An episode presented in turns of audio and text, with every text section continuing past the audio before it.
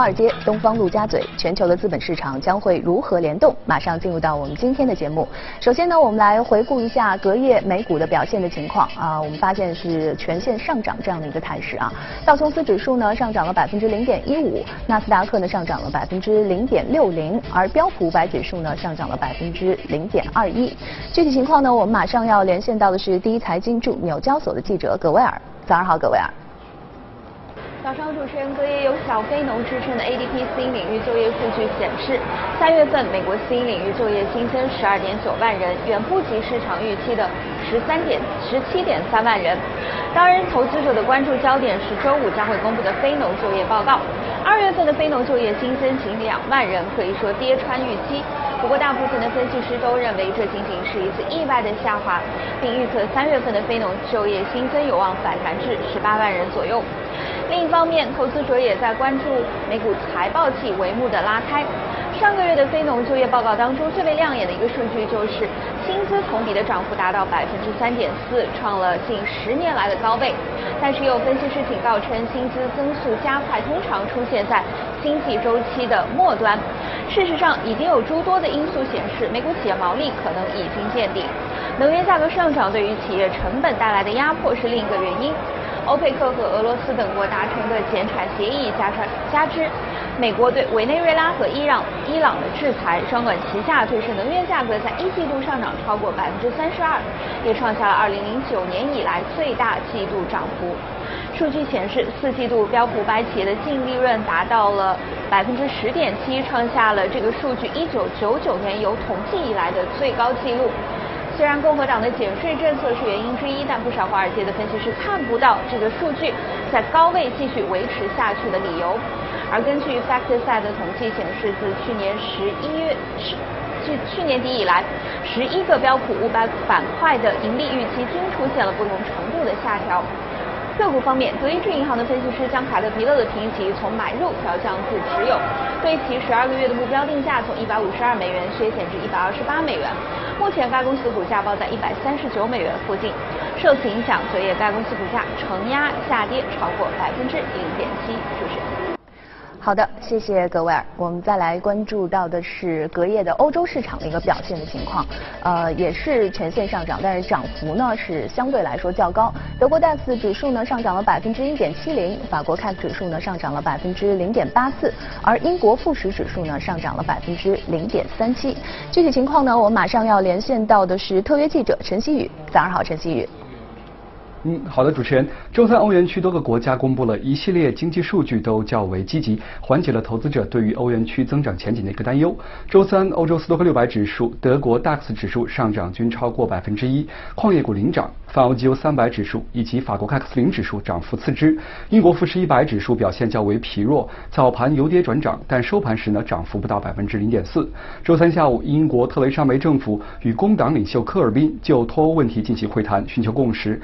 有媒体报道，会谈后科尔宾说情况不错，受此提振呢，英镑对美元上涨百分之零点三二至一点三一七。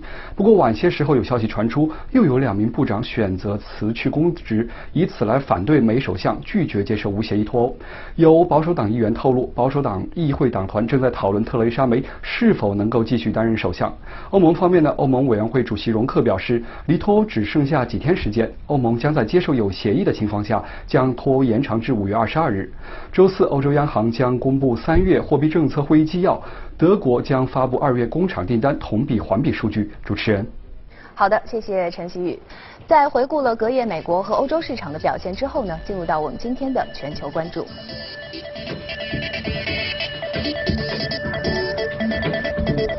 来到我们节目当中的是李琦，早上好，李琦。啊，今天我们要来继续的聊一聊这个英国脱欧啊。三年多的时间，到现在还是没有一个结果。我觉得这个首相梅应该是挺头痛的。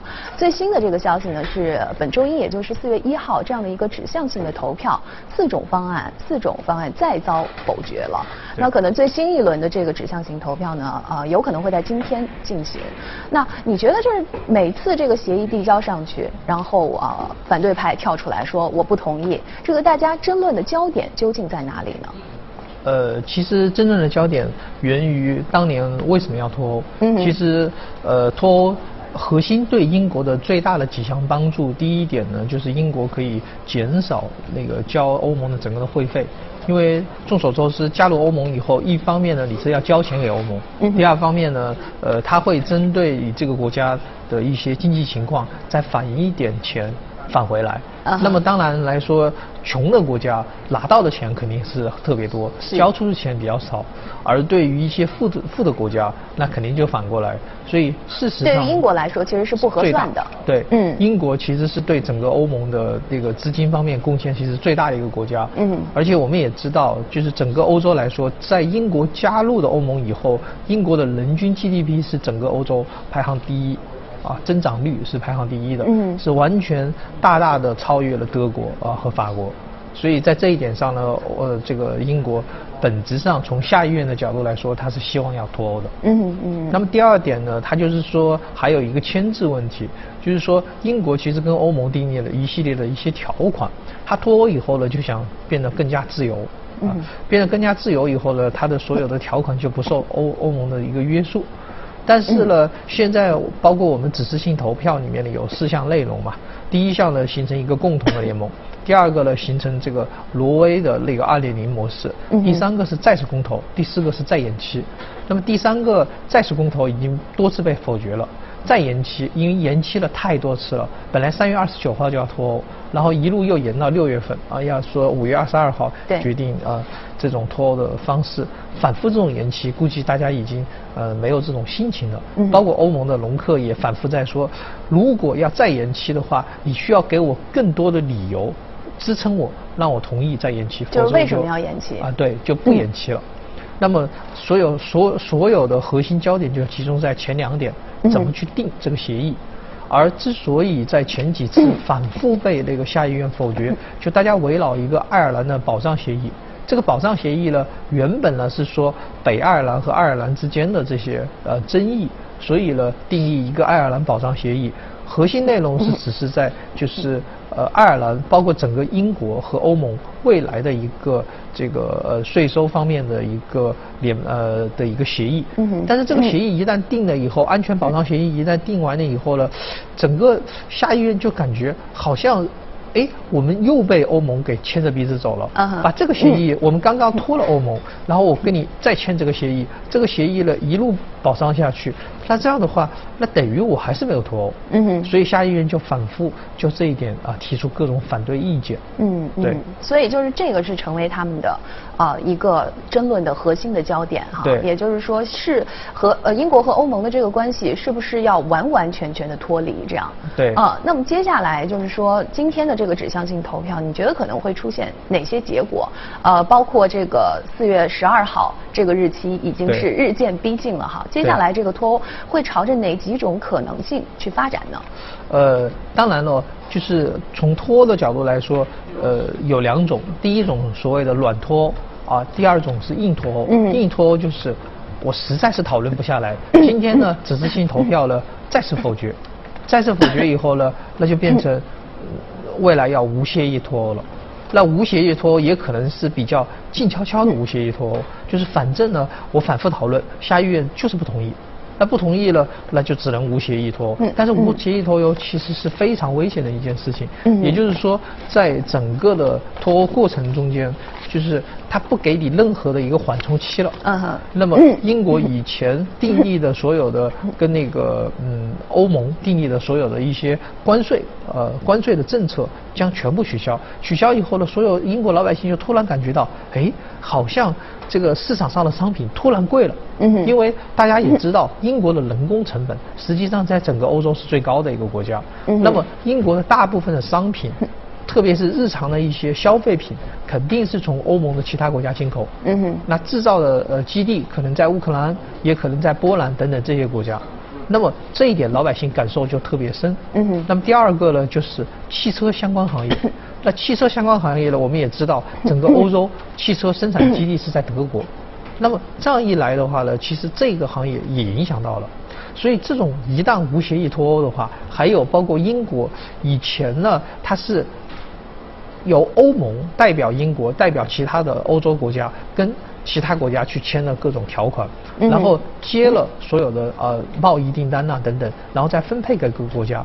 这样无协议脱欧以后，英国得一个个跟这些国家去重新签订这种协议，这种呃基本上概率方面是极其小的啊，这种硬脱欧。嗯。那所谓的软脱欧呢，就是还是让大家都清楚的认识到，哎，其实我们还是要把这个协议敲定下来。其实对于英国而言呢，最理想的状态是，首先我脱欧，第二个我会费不交了。我付出的钱不交了。第三个，哎，我还跟你软软呃软脱欧啊，我跟你把协议都签好了，我今后跟你以前的这些呃跟欧盟之间，英国和欧盟之间的关系和一些关税的这些政策依然保持着。对，嗯，这是对他来说最漂亮的一步棋。嗯哼。所以呃，所以各方面英国的各方面势力，包括英国的央行的行长都。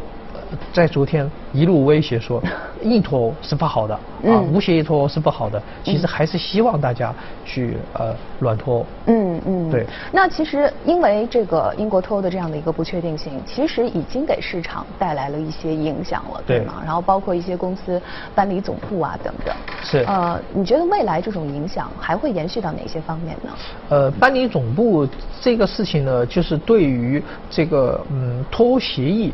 的一些不确定性。嗯，首先来说啊，就是我们从那个下议院，就是脱欧这个事情啊，最早是从下议院代表民众。其实英国还是一个比较民民主的国家啊，是老百姓就愿意投票。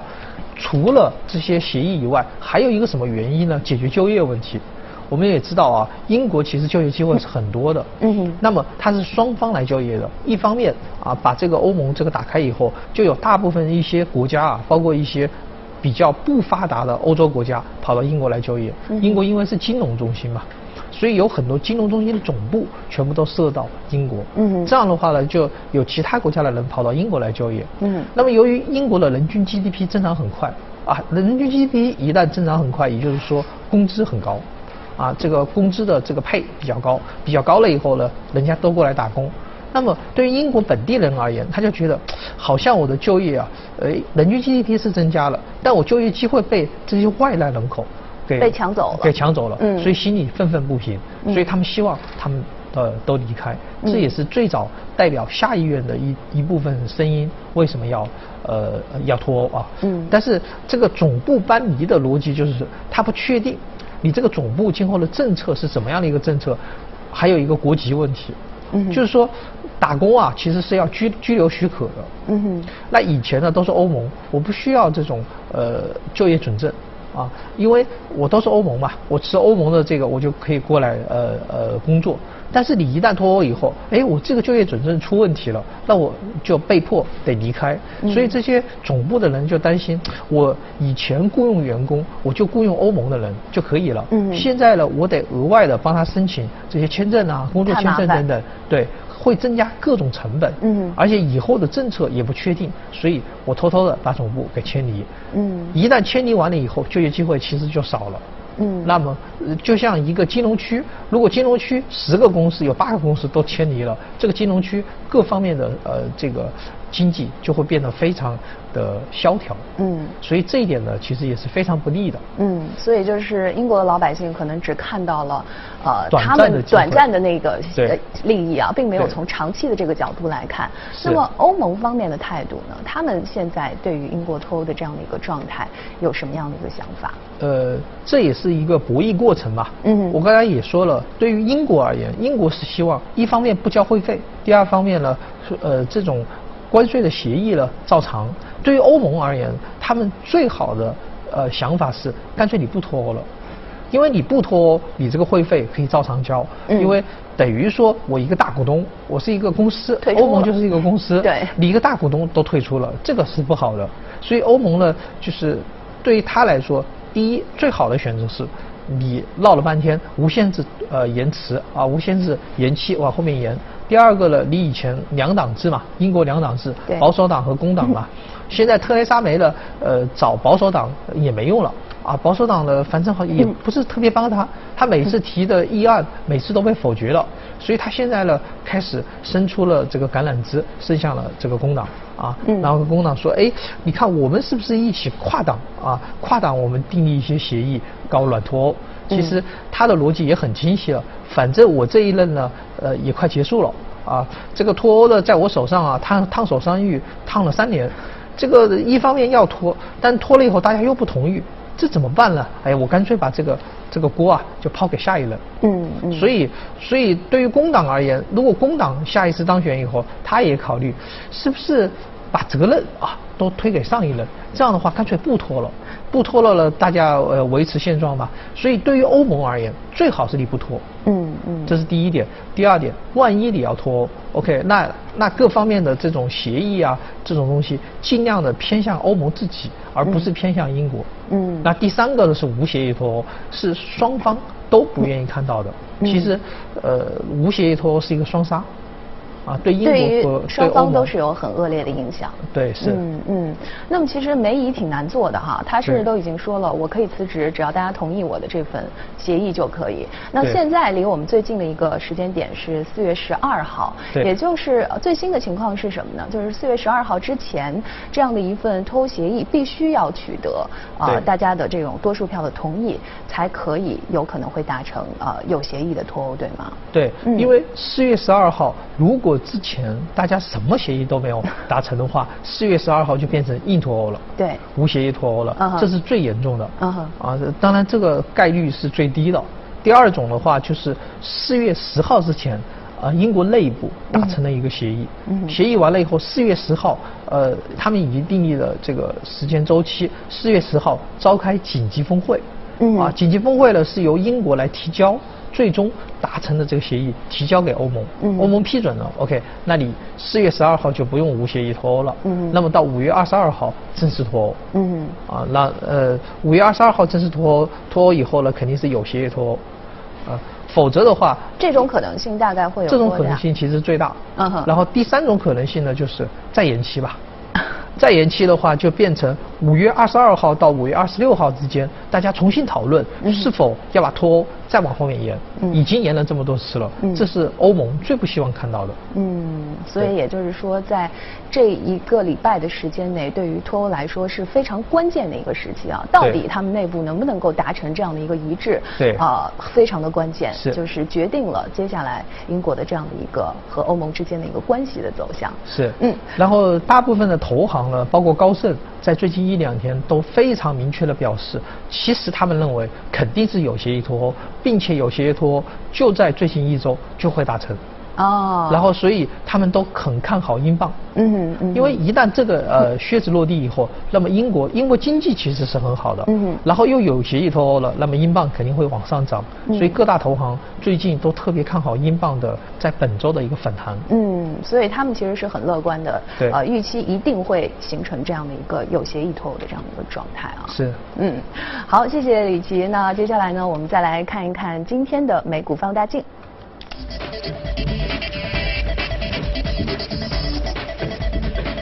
今天我们要说到这只个股是飞利浦莫利斯，是消费品板块的这样的一只股票啊。呃，近期的股价是八十五点八一美元，然后下跌了百分之二点五左右。嗯，这一只股票呢是做烟草的嘛？嗯，大家大家都知道这个香烟呢，嗯，虽然有害健健康，但是它是一部分的人的一个刚需。嗯，啊，而且香烟这个这个产业呢是一个高垄断性产业。这个全世界的香烟啊，因为在中国香烟是被呃部分企业呃要去垄断的嘛，但是在全球的话是被四家公司核心垄断，除了这个 Philip Morris 以外，那么第二家呢就是英美烟草、帝国烟草和日本烟草，这么四家呃烟草公司占据全球百分之七十的市场份额，嗯，也就是说基本被他们垄断掉了，嗯，而这个这个产业最大的好处在于毛利高、净利高。呃，毛利会高达百分之六十，净利到百分之二十八。嗯，而这个飞利浦莫瑞斯这个公司呢，和其他三家烟草公司的最大的区别在于它的高分红率，它的分红率达到百分之一百零二，也就是说我赚到的钱基本都分给股东了。OK，所以就导致了很多人特别喜欢这个公司啊。嗯，它一年的分红率呢，接近有百分之呃五左右啊，而且这个公司还有一个比较大的好处，它的贝塔等于一。那我们其实，在前面的节目里面，呃，也介绍过什么叫贝塔。贝塔就是这个个股和大盘之间的这个呃涨跌的一个趋同性。嗯哼。如果贝塔趋近于一的话，也就是说大盘涨一，这个个股也接近涨一。嗯这是一个贝塔的一个概念嘛。嗯哼。但是这个概念有个什么好处？大家也知道，在过去的十年到十五年，这个美国股市其实是一个长流。嗯哼。每年呢，给到投资者的一个回报率大概是在百分之十三左右。然后再叠加每年百分之五的分红。嗯哼。如果我贝塔是等于一的话，也就是说大盘涨十三，我也差不多涨十三。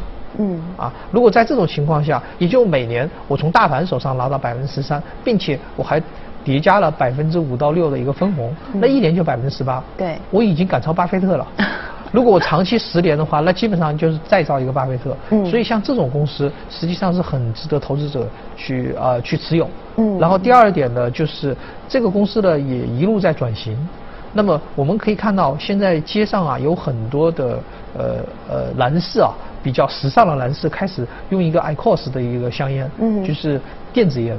啊，很酷的一种电子烟，嗯，而这种电子烟呢，其实就是 Philip Morris 公司生产的，嗯，它生产以后呢，在美国 FDA 检测里面呢，不准在美国销售，因为它还不确定这个香烟对人体的伤害性，OK，但是在日本就可以销售，而且在日本增长很快。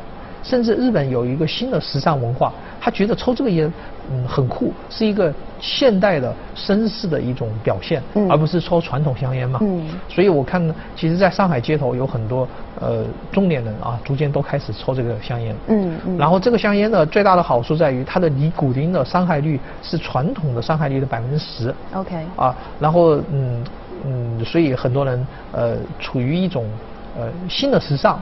啊，以及对健康的考虑，开始抽这个烟。嗯，这个烟呢，在日本增长非常快。所以它其实是在国际市场上的增长是好于国内市场的。是，嗯。但是这个烟的最大的坏处呢，我也观察到了，因为这个烟上市接近有一年时间。其实去年的时候，我在节目里面也介绍过这个 IQOS 这个这个香烟。嗯哼。经过一年的观察以后，我发现身边的很多的呃中年男士啊，抽了大概三到六个月以后就逐渐放弃了。嗯哼。然后我也问过他们放弃的原因，他们觉得口感方面和传统香烟还是区别很大。OK。第二个呢，就是不方便。它的它需要不断的充电啊，不断的替换这个呃烟的呃这个烟芯，这个每一次啊很麻烦。嗯。哦，由于这两方面原因呢，增长不快。嗯。那我们包括在日本，日本本国呃，它的发现呢，就是说日本它的定位是这种。